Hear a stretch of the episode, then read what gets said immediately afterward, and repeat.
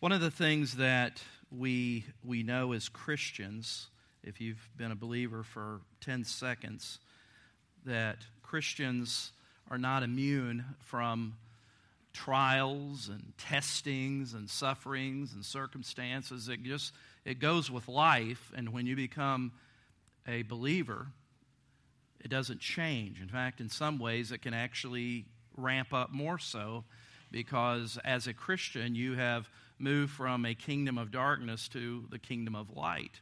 And you are no longer aligned with the familiar, uh, friendly faces of this world because you have a different master, a different king. And in Acts chapter 25 this morning, as we've been looking for some time, uh, we've seen the Apostle Paul. And the Apostle Paul is certainly one who was not immune from hardship and suffering. He seems to go from one issue to another as he is just wanting to fulfill and submit and promote God's gospel, promote the gospel. And as Christians, we as we face our circumstances, we face trials and we face difficulties of various kinds, uh, it can either be frustrating or fruitful. I'll say that again. It can either be frustrating or it can be fruitful. James in chapter 1, verse 2, reminds us and says something that really kind of counteracts against what we want to believe or think when he says that when you face various trials, count it all what? Joy. That's the last thing on my mind is joy. But that's what James says, to count it all joy, because as James says, is that once the testing of your faith, it produces endurance, it produces a stick to itiveness, and makes our faith stronger, even though we certainly do not welcome the trials and issues that come in. And from a human perspective, we can grow impatient and frustrated as we think, what a waste of time this is. Why do I have to be going through this? But what we always have to keep in mind as believers, and even coming to here today, every Lord's Day, it's, it's a recalibrating our minds to see our life, our situations, family, job, everything from the perspective of God. And here we are reorienting our minds to say, is what I am going through, is my circumstances, my trial, if I'm looking at it just from human perspective, my human perspective, my angle, it is certainly depressing and frustrating. But if I can continue to recalibrate my mind, my spirit, to say, how does my hardship, how does my trial, how does my circumstance, how can I see it from God's perspective? And so in the book of Acts and throughout Scripture, we constantly see examples of individuals that were not immune from suffering, that they saw their life in light of God's purposes. Sometimes they saw that while they were here. Sometimes they got a glimpse of it while they were before they were with the Lord, but really a lot of times they never really saw how exactly everything they went through, how God used that in his purposes until way after they were with the Lord. And we, we tend to view our life just right in the here and now. You know what uh, being myopic is? That's nearsightedness, myopia. I'm nearsighted physically, all right? So I can read fine without these glasses, but you're just kind of a blur uh, out there. And I'm not talking about spiritually, I'm just talking about if I take my glasses off. But we, some, we have a spiritual myopia where we just see what's in front of us and how it impacts us instead of saying, God, help me to see how this fits in to your big picture. How does what I am walking through, how does that fit into your purposes, not only for my life, but really the question we have to be asking is how does this fit into your kingdom agenda? Colossians 3 2 says that we are to set our minds on things that are what? That are above. Notice it says set your minds. That's like, that's a deliberate action. Set your minds. Set, uh, calibrate, put it, put it in, a, in a place to where you are positioned to set your minds on things above and not on things of the earth. Well, the Apostle Paul is helpful in this. And as we kind of set up chapter 25, it'll sound like this beginning is kind of long, and towards the end, I'm going to give you four real short points. So don't panic and thinking he's just got this long introduction, and then when he says, and I have four four examples for you, don't panic that we're not going to have an intermission because I know what will happen. Y'all would disappear. I don't, I don't. I know what y'all would do. So it's not going to be an extra long message, but there's some things that we want to just set up before we get to the application. Okay. So in Acts chapter 25, we've been walking with the Apostle Paul for some time, and especially since chapter 21. I'm not going to go through and review that, but as we've been looking at what Paul has been going through, Paul is coming in from chapter 21, he's coming into the latter period of his life. Eventually, he will head to Rome. He will bear witness for Christ in Rome and that will, will be where he is executed. Uh, it doesn't say that in the book of Acts, but uh, reliable uh, works and histories and uh, that have followed the apostles upon their death have, have all affirmed that Paul was beheaded when he was in Rome and he was executed. And so God has been leading Paul through all of these situations, and all of these situations have not always been pleasant from the chapter 21 and as he's returning to Jerusalem. He's returning back to bring money to uh, the believers there who were having hardship because as they uh, have changed alliances in Jerusalem, have gone from uh, Judaism and now they are followers of the Messiah, Jesus.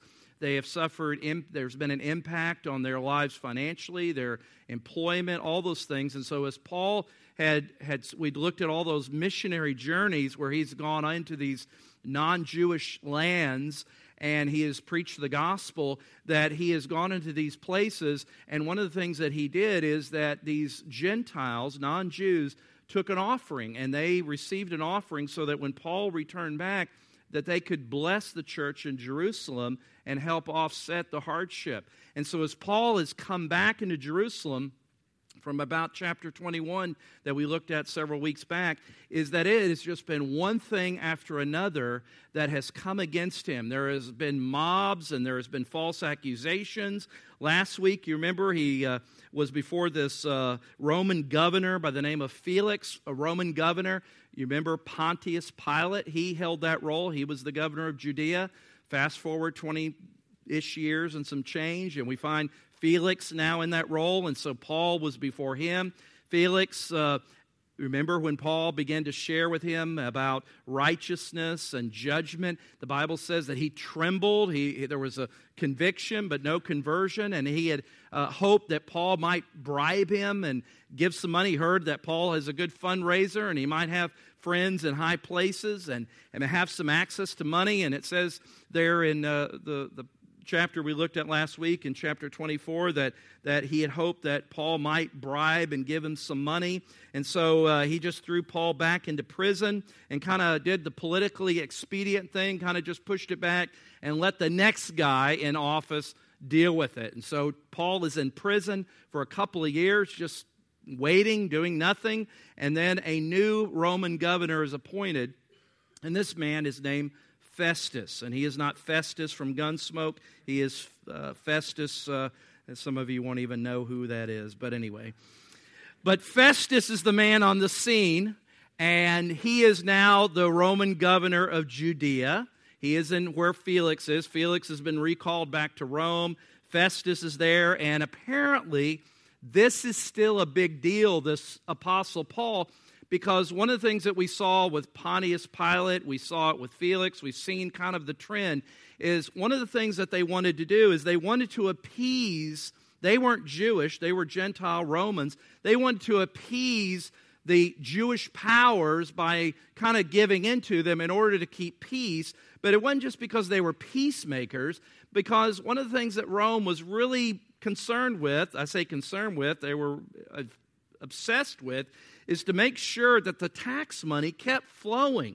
And everybody in between had their hand graft in a little bit. So if the tax was 20%, they made sure they jacked it up 5%, and everybody had their hand in the deal. And when there's rioting and when there's turmoil and there's, there's mobs and there's, you know, dis, disharmony in the nation, money's not flowing. So it isn't because they're, you know, there's a real benevolent attitude. They're really greedy and wanted to make sure they kept their hand in the, in the cookie jar, so to speak. And this guy named Festus, and that brings us to chapter 25. He's, a, he's uh, arrived at the capital of Judea, which is in Caesarea.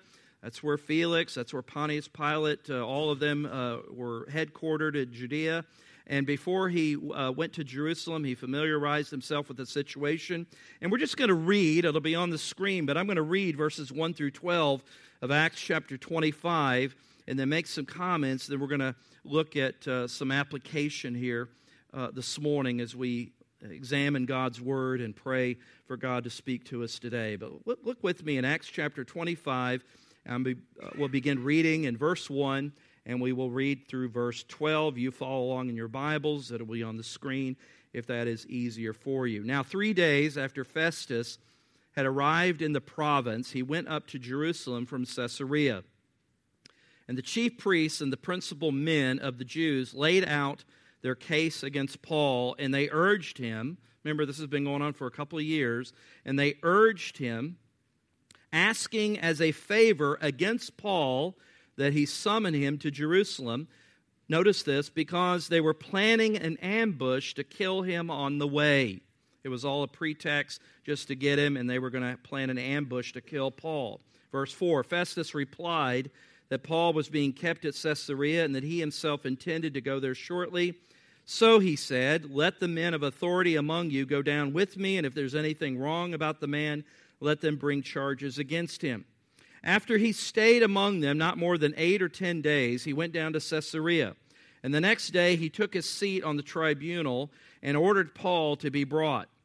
And when he arrived, Paul arrived, the Jews who had come down from Jerusalem stood around him bringing many and uh, serious charges against him that they could not prove. Interesting.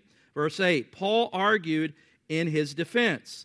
And he said, Neither against the law of the Jews, nor against the temple, nor against Caesar, against Rome, have I committed any offense. He's innocent. But Festus, notice this, wishing to do the Jews a favor, said to Paul, Do you wish to go up to Jerusalem and there be tried on these charges before me. But Paul said, I am standing before Caesar's tribunal, that's Rome, where I ought to be tried. To the Jews I have done no wrong, as you yourself know very well. If then I am a wrongdoer and have committed anything for which I deserve to die, I do not seek to escape death. But if there's nothing to the charges against me, no one can give me up to them. I appeal to Caesar.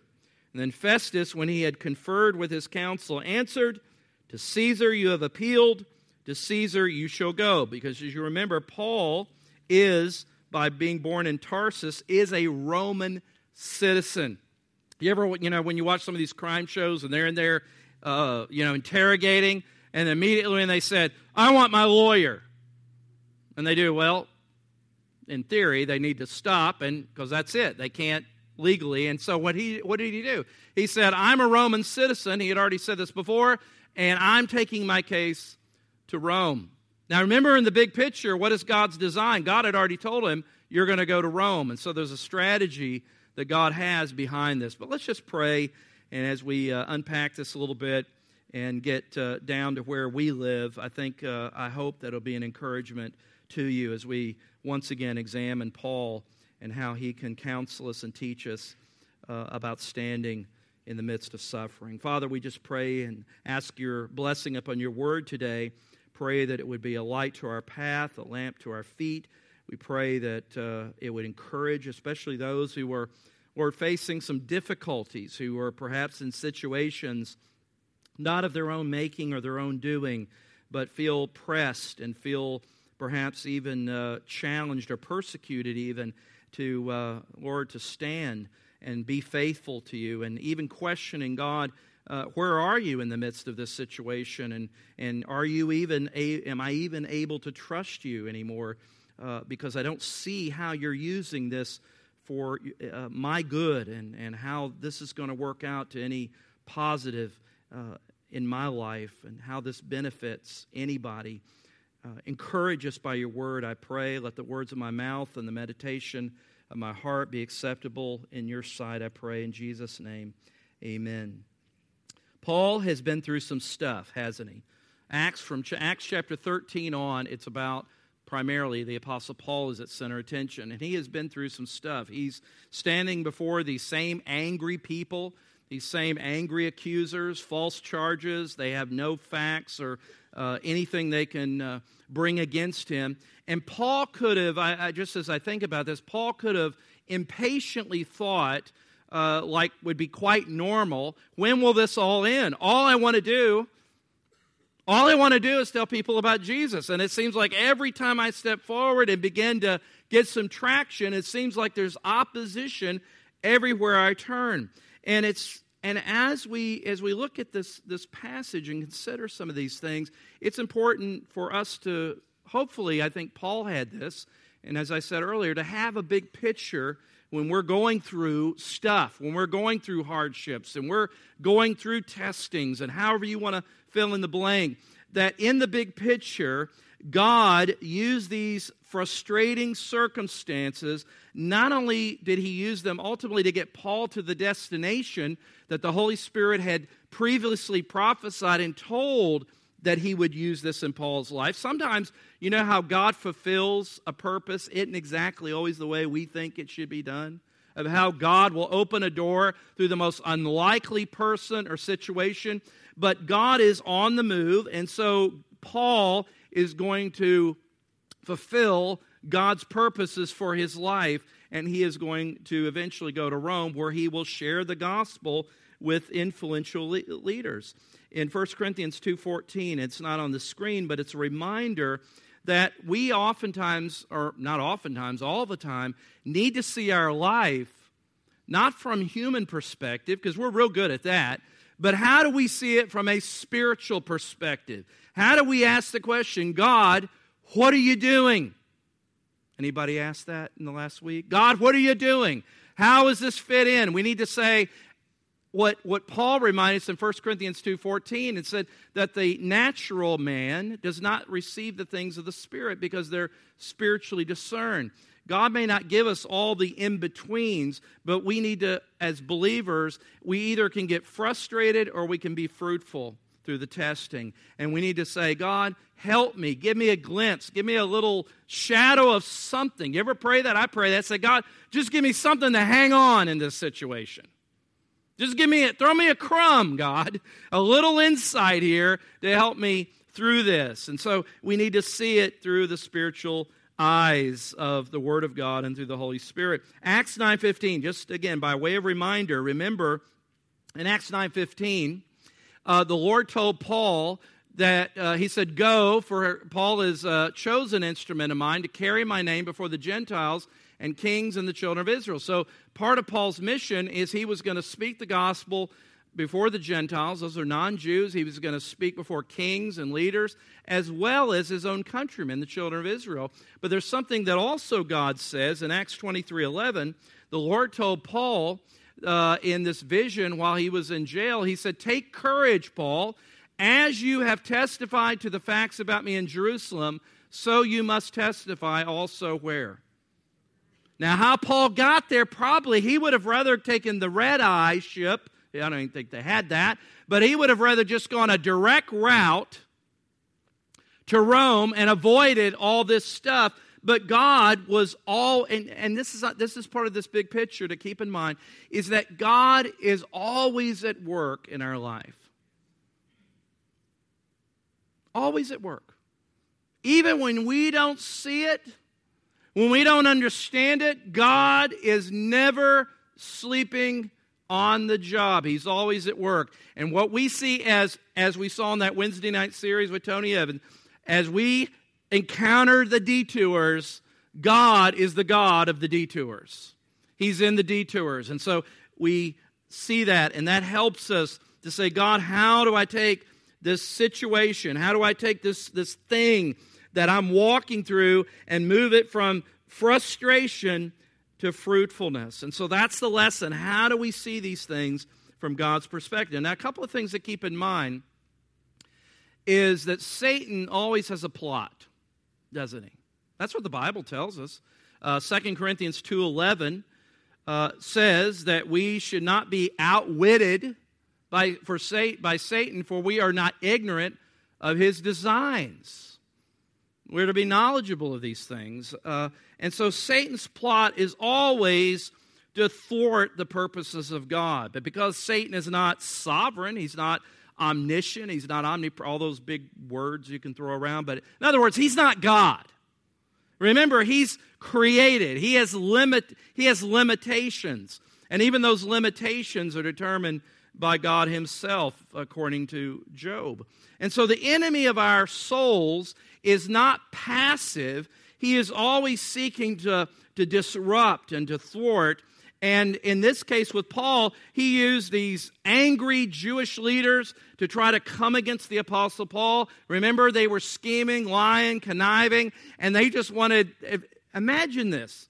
They were wanting to just get him on the road and they were going to assassinate him.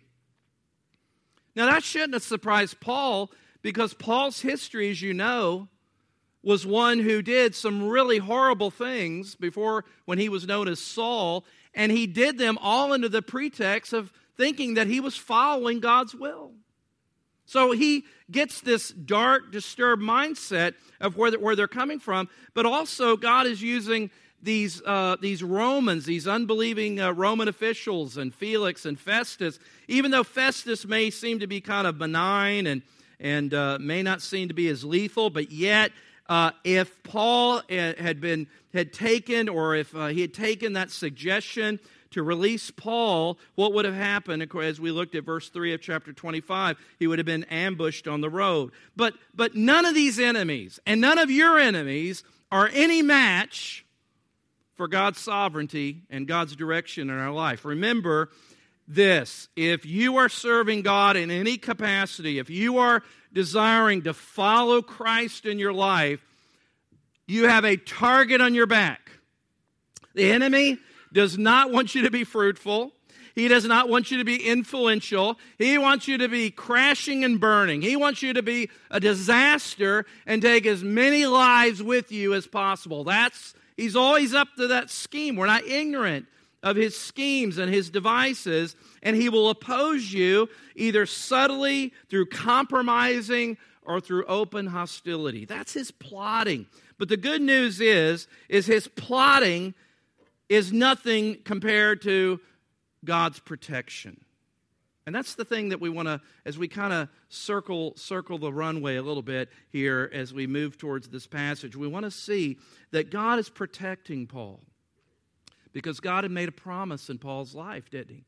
God had, had given a word to Paul. So, as I said, is that God is working behind the scenes to protect and use his servants according and for his purpose. Uh, I, I, mentioned um, in, uh, or maybe I didn't, but Acts 6, 10 through 11, notice what it says. And notice how it puts these two things together. Uh, this is Paul writing this. Finally, be strong in what? Are we going to get there? Ephesians 6, 10, and 11? Do I not have it? There we go. Speak, and it will appear. Finally, be strong in the Lord be strong in what? Be strong in the Lord. Be strong in the Lord and in the strength of His might. That's usually sometimes not our first go to, is it? It's usually, what can I do? How does this work? You know, what, I need to call my network. I need to get on, was it LinkedIn? I need to get all, you know, I need to, but be strong in the Lord and the power of His might. And then it says there's a responsibility of action that we have to take. It says now, Put on the whole armor of God. Why? That you may be able, may be able to stand against, and notice how the ESV says, the schemes of the devil. God protects his people through providential power, his providential power, directing and controlling even those who oppose him. I was thinking about when Jesus, and I don't think the, I don't have the reference, but you'll hopefully recall it in John 19. Jesus is having a dialogue with the Roman governor of Judea back then, Pontius Pilate. And you remember, uh, and I'll just read it here for you. Pilate said to him, uh, when Jesus wouldn't answer Pilate's questions, and Pilate says this Don't you know who you're talking to? Don't you know that I have the power to set you free or to put you to death? This, don't you know who I am? And I love what Jesus says. You remember what Jesus said? Jesus answered, listen to what he says, You could have no power at all against me unless, say unless, unless it had been given to you from above. I love that. Pilate, don't you know who I am? You're nothing. You can do nothing unless my Father has allowed you and has given you whatever you're going to do. You're powerless, Mr. Pilate. And so God is working by the scenes. We've talked about this, and it bears repeating and reminding ourselves when we talk about providence, the providence of God. Uh, providence is that the, the, the reminder is that God is not an absentee deity. He is not an absentee God. He is actively, willingly working in His creation. Say it this way is that God has not abandoned the world He created, but rather He is working within that creation to manage all things according to the counsel of his will. That's where we talk about providence. He's not, uh, you know, Benjamin Franklin and some of those founding fathers, they are what are called deists, meaning they believed in God, they believed in natural law, but they did not necessarily believe in a personal God that was directly involved in the affairs of human beings in our lives. They tipped the hat that there was this creator, and then that creator has gone on vacation. He really just wound the clock up, so to speak, and has left us to ourselves. That is not what the Word of God teaches. The Word of God teaches a God who made us, who created us, and is intimately acquainted with every facet of our lives, and is designing all things to work out according to the purposes and counsel of His will. That is comforting to me. If I believed that I was just a, a, a, blob of clay bouncing around randomly in the universe and there was no intentionality and purpose, yes, even in the tough moments of my life, that if I somehow, whether I understood it or not, that I still, as a backdrop default, say that I believe that God is holy, I believe that God is just, I believe that God is good, and I believe that even in this, even though I may not get it, I may never see it, maybe my grandchildren will see it, maybe they'll put two and two together, but if not, I trust God with my life even when I walk through the valley of the shadow of what? Death. So, always the challenge that James, when he said, Count it all joy, is do you trust God? See, we trust God when we're we got a good job, bills are paid, food's in the fridge, things are going well, our kids are behaving, all those things. We trust God and we believe we're in God's will, but the moment something changes, what happens? It's kind of like you know, kids, somebody, you know, with a flower, he loves me, he loves me not. He loves me, he loves me not. That roller coaster of God is worthy and worship and can be worshiped and praised when things are good in my life. But the minute that changes, I don't trust him. What's he doing with my life? How dare he interfere in my life, right? Well, I'll nod my head because that's, that's, that's me. That's, that's, my, that's human nature, isn't it? Think about how God works some things out in Paul's life. Think about just, just listen and of the, if you just were to go back a few chapters of how God used past events leading up to where Paul is right now in Acts 25. God used Paul's love for his people and his strong desire to unify Gentile and Jewish believers of the church and bring him to Jerusalem, he, he was, that's what brought him to Jerusalem. He used the counsel of the Jerusalem leaders of the church, misguided though it had been. That led Paul in chapter 21. He went into the temple to worship. And also in chapter 21, uh, God brought uh, along the Jews from Asia, those folks in Ephesus that created that mob that opposed him in chapter 21. Uh, God used uh, Lysias, who was the commander, the tribune, to rescue Paul from angry mob and protect him from certain death. In chapter 23, 16, something we didn't talk about, but uh, God used Paul's nephew, overhearing about a plot to kill him, to bring that to the attention and get Paul into safety. God even used this crooked Felix in chapter 24 to uh, keep Paul kind of on ice for two years until now this uh, new leader, Festus, came to town that would eventually say, you know what? Uh, you want to go to Rome? You're going to Rome. God was in all the details, even though it wasn't something Paul was planning. The evil planners, the evil schemers, God's plan was moving forward. And so the key that we need to keep in mind is God, help me to see my circumstances, though they seem frustrating, confusing, but help me see them from your sovereign, providential perspective and not my human perspective. Paul's perspective, he was hemmed in, he was in chains, he was in jail, but from God's perspective, God was Paul was right where God wanted him, and God was setting him up to fulfill ultimately where Paul would be taken where he would bear witness for the gospel.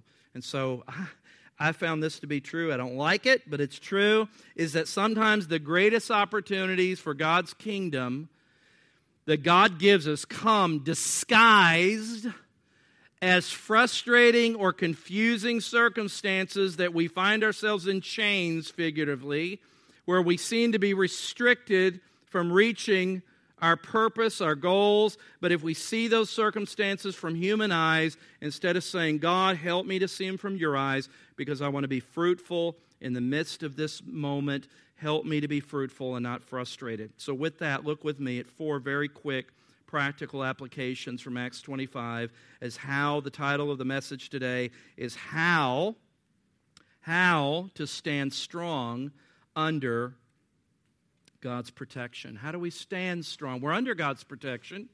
Every believer is under God's protection, but how do we stand strong? Because sometimes I'm, I, I should title this Weak Kneed Under God's Protection. Fallen out under God's protection. But God, I want to stand strong under your protection. Number one, these are, these are really just practical things. Number one, be authentic. Remember what Paul said in Acts 24 16? Be authentic. He said, I always strive to have a clear conscience toward God and men. In chapter 25 8, we read that earlier. He said, Look, I've not committed any offense, I've not broken any law, I'm innocent of the charges. In other words, Paul could calmly state the truth because he was authentic. He was real. He had a clear conscience. He wasn't he wasn't playing some dual game of personality where he was making sure he paid off the right people and he was conniving and scheming. He could stand before this, this powerful Roman official and say, Look, I am innocent. My conscience is clear. He was an authentic man. And you know what sometimes gets us into trouble is when we are conniving and scheming or trying to manipulate a situation and we try to get ourselves involved in something instead of trusting God to work it out, and it gets us tripped up, don't we? Well, I know I said that and I shouldn't have said that, but the reason I said that was because I thought you said this and that. Sound familiar? Right?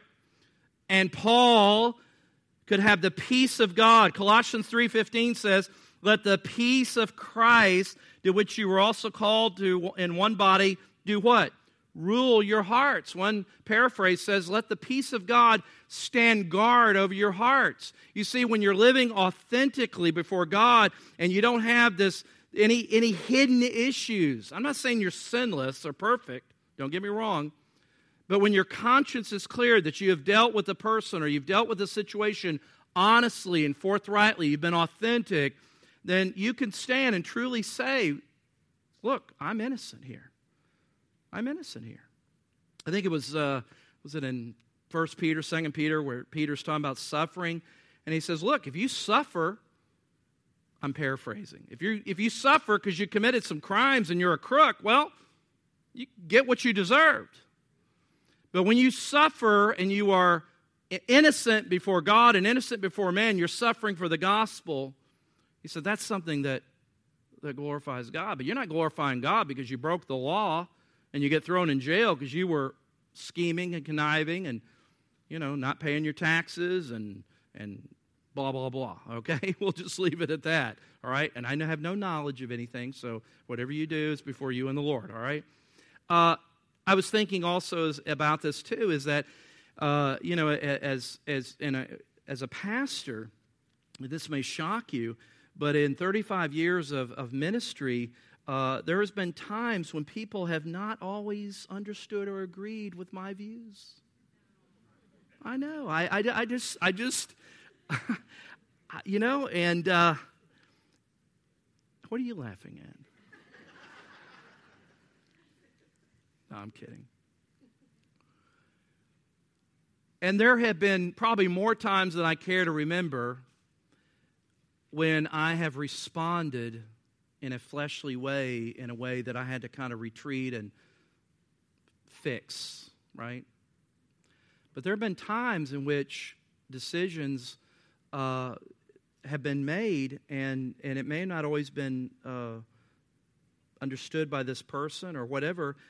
And because I had the peace of God, then I could really just trust God in that situation.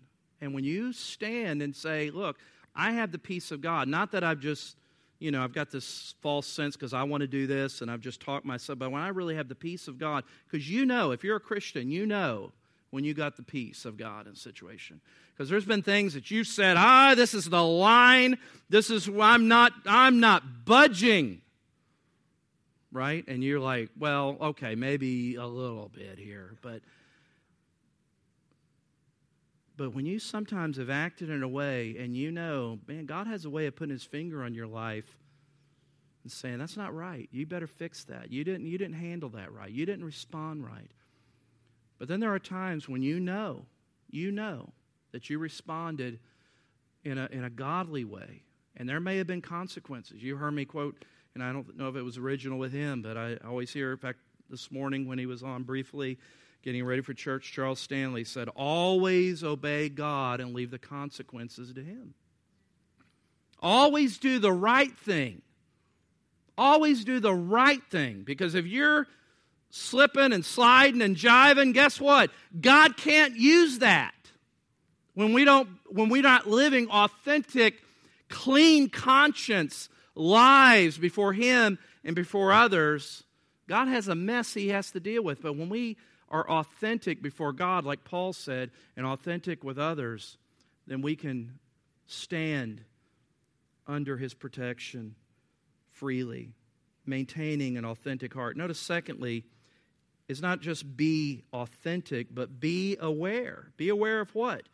Be aware of God in the midst of these trials. Be aware of God, of who He is, that if you know the sovereign God, if you know the nature of God, if you know who God is, then you can trust Him to defend and protect according to His purpose. That when I know God and I know His character, I might not know all the answers and all the pieces of this, but as I said earlier, I know God and I know that God's purposes and God's ways, the Bible says, are higher than my ways. God is, is operating at an entirely different operational level than Tim Campbell. And God has way more going on in his agenda that he's developing in my life and your life than just what, as I said, what I see in front of me. God's sovereignty. When we talk about God's sovereignty, that's not just some theological hobby horse. It is a, it is a, re, it is a precious reality that should bring comfort to every believer. For example, if you pray, if you pray, whether you're on your knees, in your bed, what, if you pray, guess what? Whether you recognize, you, you are acknowledging the sovereignty of God every time you pray. Because what are you doing? You're saying, God, I need you to do something that is humanly impossible, I cannot do. God, who created the heavens and the earth, God, I need you to do this. Now, if God is not sovereign, you just kind of, you know, kind of just throwing your requests up to the wind and hoping something happens. So, as Christians, and we'll talk about a little bit about this this week when we talk about the nature of God in our uh, Wednesday night study. It is a non negotiable. It is, it is the woof and fabric of the, act, the very character and nature of who, of who God is. If you've got a God who's learning stuff like you, then guess what? You have a God made in your own image. You don't have a God that Scripture identifies. And that's what we talk about when we talk about the sovereignty of God. So when we talk about be aware, be aware in your circumstance, be aware of who God is. I love this, uh, and this is part of a much larger quote, but I just do it maybe to expose you a little bit and investigate. R.C. Sproul. Uh, much longer, but he said this, and I just have part of it on the screen. When we talk about God's sovereignty, it's God's control over all things, God's control over creation, His creation He made. He said, if there is one molecule in the universe running loose outside of the control of God's sovereignty, what I like to call one maverick molecule then the practical implication for us as Christians is that we have no guarantee whatsoever that any future promise God has made to his people will come to pass. He goes on to say, and I don't have it on the screen if we have one maverick molecule running loose out there, we have no assurance whatsoever that it's that single molecule that might be the grain of sand to frustrate the machinery of God's eternal plan. Do you get what he's saying? That if God is either God over everything or he is God over nada. Nothing. Romans 8 28.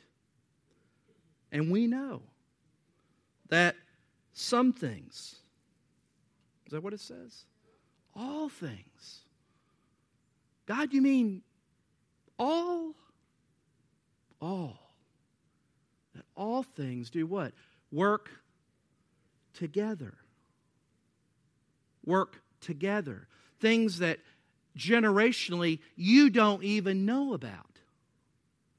Things that might have been done generations ago that God, in His providential, sovereign direction of your life, has worked together in the here and now because God is working all things together for what? For the good of those who love God, who are called according to His purpose. Little boy was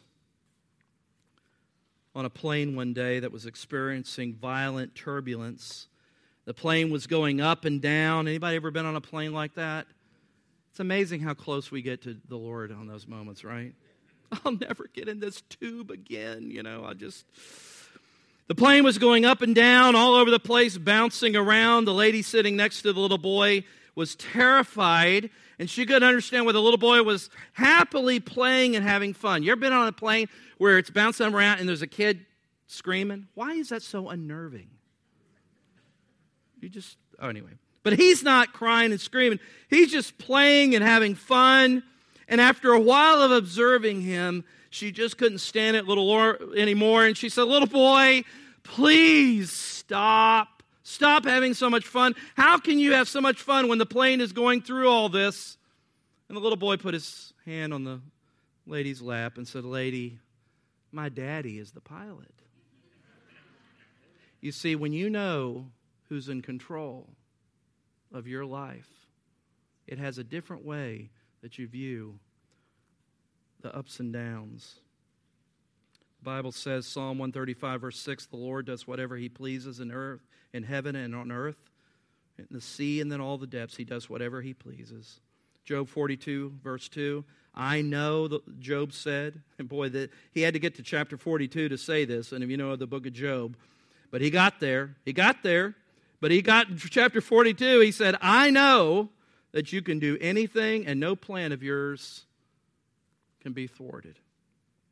In Colossians 1:17, that he, Christ, is before all things, and by him all things hold together. What a comforting truth. Thirdly, we need to be authentic, be aware, but thirdly, be available. What do we mean by be available? If we have received the message of grace from Christ and the cross, then that means that every circumstance we are in, no matter how frustrating, no matter how challenging, that we need to see that it is an opportunity to glorify Christ and demonstrate the grace of God to others. But see, we don't want that. We don't like that because it's like, this is about me, Jesus. I'm not interested in anybody else. I don't want to be anybody's life lesson. Hello? You want to be, you know, you, we're going to go through this, Colleen. You're going to be somebody's life lesson. Uh, no, use Sandy, not me. She likes life lessons. But see, it's not all about you. It's not all about me. And so that means that Paul could have been saying, Not again, I don't want to do this. I've, I've got to put up with these same people. I've got to have these same enemies. Why, God, am I going through this all over again? He would have missed the opportunity to bear witness for Christ and to be used of how God was doing things in his life that Paul couldn't even quite grasp or understand, glorifying him in the midst of hardship. I was thinking about uh, you know, if you uh, if you ever have uh, uh, bought a diamond ever, or you just pass through, or looking, uh, if you're in the jewelry store or something, oftentimes what do they do? If they want to, if you want them to, if they want to really sell you on the brilliance of that diamond, you know what they put that diamond on? They don't put it on the glass counter. You know what they do? Is they roll out that black velvet. And then they put that diamond on that black velvet. And what is that black, what is that diamond? It sparkles and it shines against what? Against the black backdrop of that dark velvet. When does the light and glory of Jesus shine the brightest and sparkle the brightest against the backdrop of dark situations, of things that come into our life, that the light of His glory and grace shines the brightest? Paul and Silas. Remember those guys? They were in jail. Acts 16 25. About midnight, here they are chained up in jail. It says about midnight, Paul and Silas were praying, and they were doing what? Singing hymns to God. And what, what was going on around them? The prisoners were doing what? They were listening to him. People listen and watch other believers and what you go through. They're observing. You talk a big game, but now you're in a tough situation. How, how's your God gonna, gonna, how's that work out now? Philippians 1.12, I quoted a lot. Paul in jail, in jail when he wrote the church at Philippi, said, Now I want you to know, brothers and sisters, that what has happened to me, what has happened to him? He's, he's in chains, he's in jail. He says, What has happened to me has actually done what? Advance the gospel. It's like Paul saying, you know what? My life, when I surrendered my life to Jesus Christ, I became a slave to Jesus. And a slave has no agenda except whatever his master says is the agenda for that day. I'm a slave. That's what doulos means. You know, we English interpreters use it as servant, kind of like Mr. French, you know, he's a servant uh, or a waiter. No, no, we're not waiters. No, we are slaves. That's what doulos in the Greek means. When it talks about bond servant, literally means slave, but for obvious reasons in our culture that we, you know, we recoil at that word, but that's literally what it means. A slave for Christ. And when we become slaves for Christ, that means that if God's agenda says that Tim Campbell is going to walk through this season in order for this, this, this, this, this, this, this to take place for my kingdom purposes, well, Tim Campbell signed on to a blank piece of paper, and I'm filling in the agenda for his life. He belongs to me, and so this is part of the program because I am here to do what the Master wants. Does that mean it's fun? It's always exciting? No. But that's that's what we signed up for, right? At least some of us. you have military men out here. You don't go in when you say, All right, now here's my agenda of what I want. They'll smile, pat you on the back till you sign on that dotted line and you realize you belong to Uncle Sam. And you're going to go where Uncle Sam goes. And you're going to eat what Uncle Sam tells you to eat. And you're going to do a lot of things when Uncle Sam tells you what you're going to do, how long you're going to do it, right? Because you are not your own. How much in a more so way do we belong to King Jesus? And last, be authentic, be aware, be available, and be absolute. What do I mean by absolute? Absolute in the dictionary means to, one of the definitions is to have no restrictions, no exceptions. To be absolute is to is independent of arbitrary standards. If we follow Christ, who laid down his life for us, then we should be committed to an absolute commitment for truth. That means a willingness to pay any price, go any place, a commitment to him without compromise. Without compromise. Paul, as I said, did not consider his life dear to himself.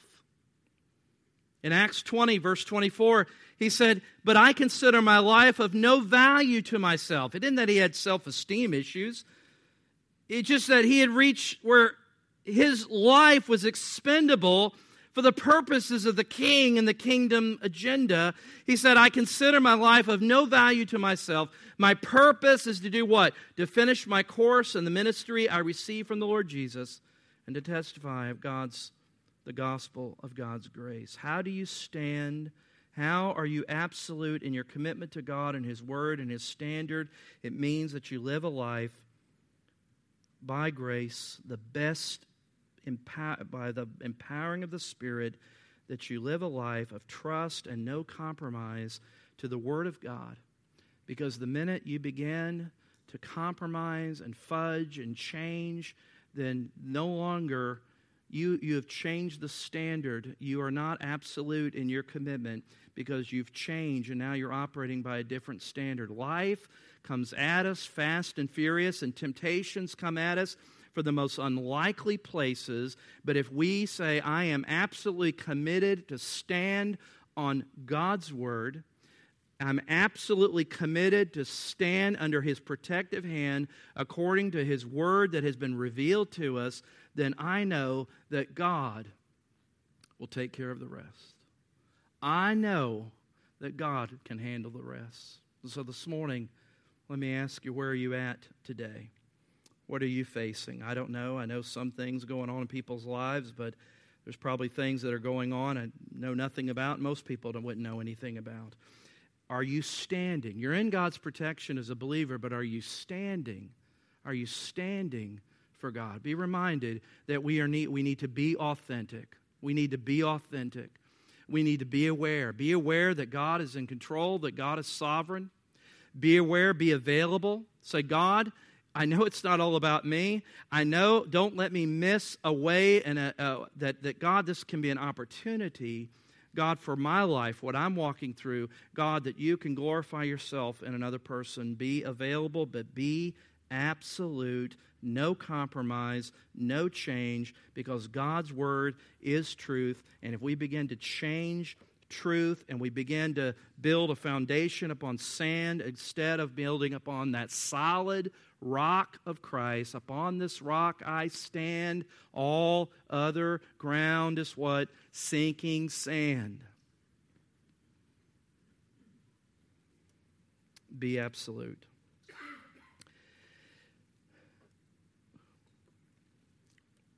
I didn't have a, a $100 bill handy. Sherry has not given me my allowance this week. But I thought if I had a $100 bill and uh, I were to ask a show of hands and said, I'm going to give away this $100 bill, who wants this $100 bill? I, I know some of you just have a great humility, but I venture to say a majority of you would have your hand jacked up. You'd be maybe some of you standing on a chair. That's going to pay that bill this week.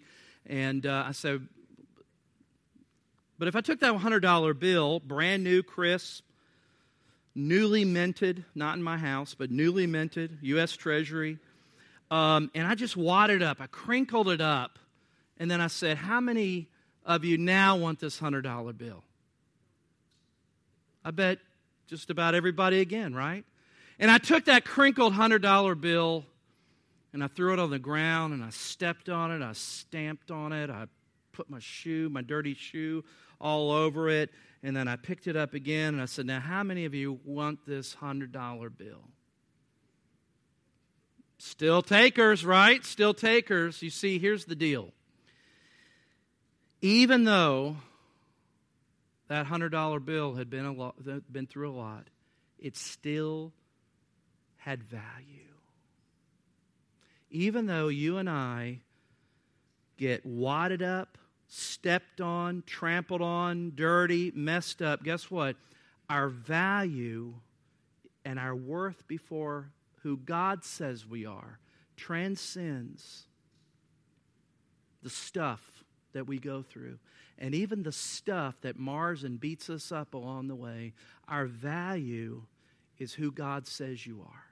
Our value is who God says I am. And that my value and my worth is according to Him. And that I have the promise that I know that God is for me, who can be against me? And yes, I'll walk through those valleys. Yes, I'll stand against some pretty rough folks that'll challenge and be angry and however you want to face it, whatever those are. You live this life, you will walk through many valleys. As I've said, I think the first message I preached here, you're either in a valley, you're getting ready to go through a valley, or you're coming out of one. That's life in five seconds, right? And you know what a valley metaphor is that's the suffering, the trials. Be real. Be aware of God. Be available because we belong to Jesus. But don't, don't, don't, don't give up on what God has revealed about Himself to us. No compromise. That God, I stand on your word and a clean conscience. I stand to do the right thing. I might lose my job, I might lose my friends, but I'm going to stand on truth I'm going to do the right thing according to you, and I'll leave all the other consequences into your hands. Because I know, even though I might be trampled on and dirty and wadded up and messed up, guess what? I am of eternal value to you, and that does not change. That does not change.